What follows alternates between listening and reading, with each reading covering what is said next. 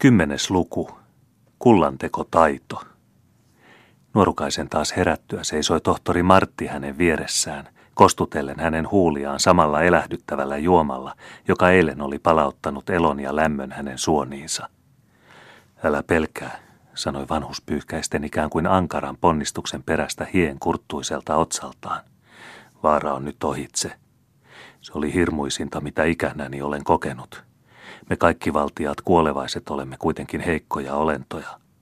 En voinut edeltäpäin arvata, että uunista käyvä ilmaveto löyhyttelisi osan suitsutusta tästä pienestä vadista pois, ja tuo näköjään noin vähäpätöinen sattuma oli vähällä viedä henkemme. Vielä sekunti, ja elementtien henget, jotka olivat joutuneet vihansa valtaan siitä, että koetimme niitä nöyryyttää, olisivat hyökänneet kimppuumme ja tuhonneet meidät. Mutta samassa silmänräpäyksessä, kun heidän onnistui murtautua ympyrän kehän läpi, oli myöskin heidän valtansa ratkaiseva hetki ohitse. Se elonkehitys, jota he tahtoivat hävittää, oli saanut aikaa elpyäkseen lasipallossa. Kun elonmehuste oli valmis ja pallo lakkasi loistamasta, vaipuivat elementitkin takaisin luonnolliseen tasapainoonsa ja me olimme pelastetut. Nyt on sinulla lupa puhua, nuori mies. Se, mikä vielä on tekemättä, on vain vähäpätöistä verrattuna siihen, mitä jo olemme kokeneet. Paul tunsi olevansa ihmeellisen virkeä, samoin kuin eilenkin. Mutta hänen voimiensa kerralla palasivat myöskin epäilykset. Tohtori, sanoi hän, ette vieläkään ole saanut minua uskomaan. Aistimeni olivat äkillisestä taintumuksesta huumautuneet, ja sellaisessa tilassa ovat kaikki näköhäiriöt mahdollisia. Minun tulee nähdä enemmän. Tulee nähdä se kylmäverisenä, uskoakseni teidän taitoanne. No hyvä, oletko nyt niin kylmä ja rauhallinen, niin selväpäinen ja niin valveillasi kuin katsot tarpeelliseksi, voidaksesi tutkia tyynesti asiata. Toivon olevani.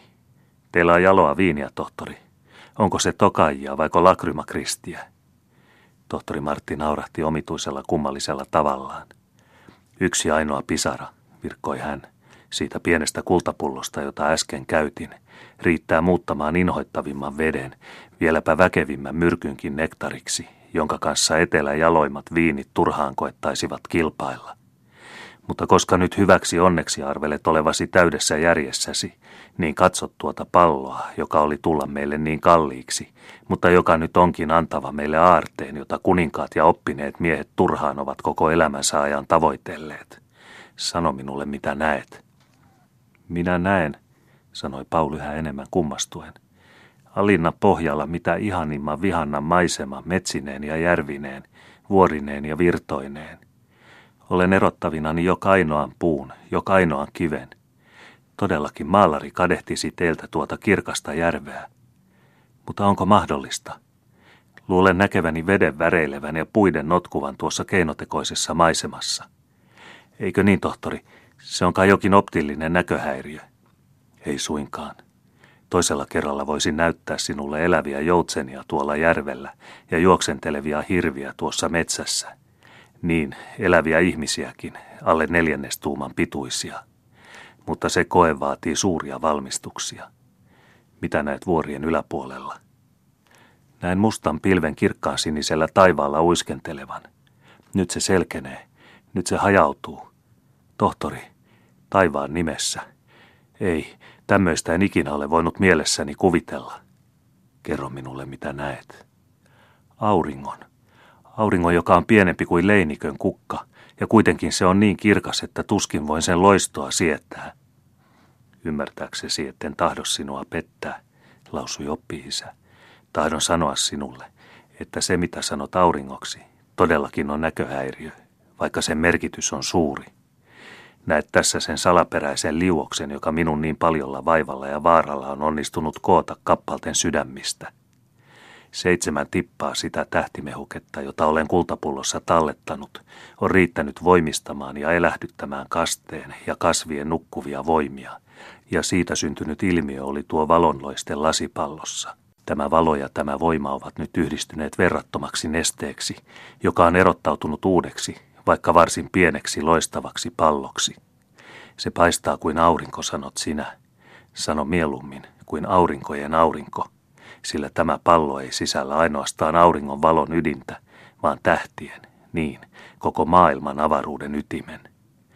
Nuori mies, sanot ylpeillen itseäsi ajattelijaksi. Tässä on maailmanajatus ruumiillisessa muodossa silmäisi edessä. Sanot itseäsi luonnontutkijaksi. Tässä ovat kaikki luonnon alkuaineet yhteen sulaneina ja koottuina yhteen kohtaan.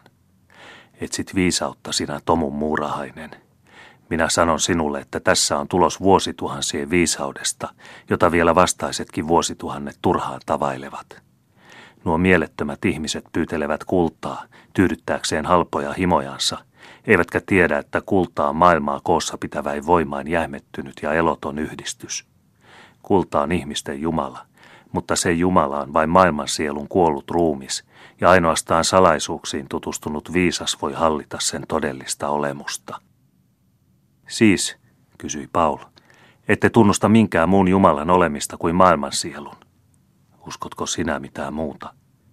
En. Tiedä siis, jatkoi tohtori huolettomasti, tuhlaamatta sen enempää sanoja noin selvään asiaan, että tämä pallo sisältää kultaliuoksen. Jonkinlaisella varovaisuudella voi tämän liuoksen ottaa erilleen, ja silloin saa nestettä noin kaksisataa tippaa, joista jokainen riittää synnyttämään lähes kolmekymmentä luotia kultaa teidän painojenne mukaan. Jos laskemme jokaisen luodin kahdeksankymmentäneljä riksiksi, niin voimme kullakin tipalla synnyttää seitsemänsataakaksikymmentä ja koko tällä loistavalla pallolla sataneljäkymmentäneljätuhatta riksin arvosta kultaa. Se on tosin kyllä varsin vähän sen suhteen, mitä voimme saada aikaan suuremmin valmistuksin, mutta meidän nykyistä tarvettamme varten lienee siinä tarpeeksi. Pidä nyt silmällä, mikä muutos nesteessä tapahtuu, siinä itsessään saa asuvan voiman vaikutuksesta. Paul katseli taas tuota vihantaa maisemaa keinotekoisine aurinkoineen ja näki sen vähitellen pimenevän, niin kuin ukkosilmalla. Aurinko peittyi pilviin, salamat välähtelivät, sade näytti virtanaan maahan vuotavan. Hetken kuluttua ei maisemasta ollut mitään näkyvissä, kaikki oli pimeätä, ja tuo äsken heloittava aurinko näytti himmennetyin valoin uivan suurena öljypisarana samean nesteen pinnalla. Nyt on aika erottaa liuos, sanoi mestari, ja mitä suurinta varovaisuutta noudattaen onnistui hänen nostaa tuo öljymäinen pallo tuskin tuumankorkuiseen valkeasta kristallista valmistettuun pulloon, jonka hän otti poveltaan.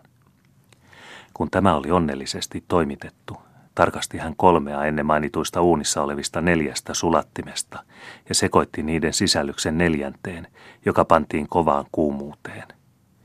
Näissä kolmessa sulattimessa, sanoi hän, on suolaa, rikkiä ja elohopeaa, jotka muodostavat kaikkien kappalten kokoomuksen.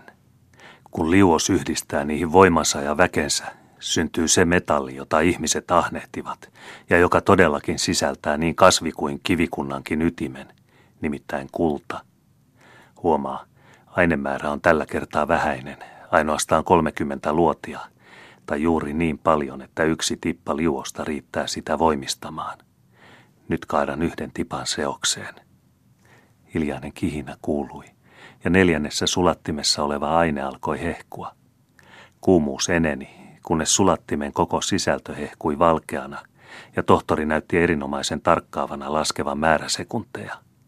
Kun luku oli täysi, nosti hän sulattimen tulelta ja asetti sen jäähtymään.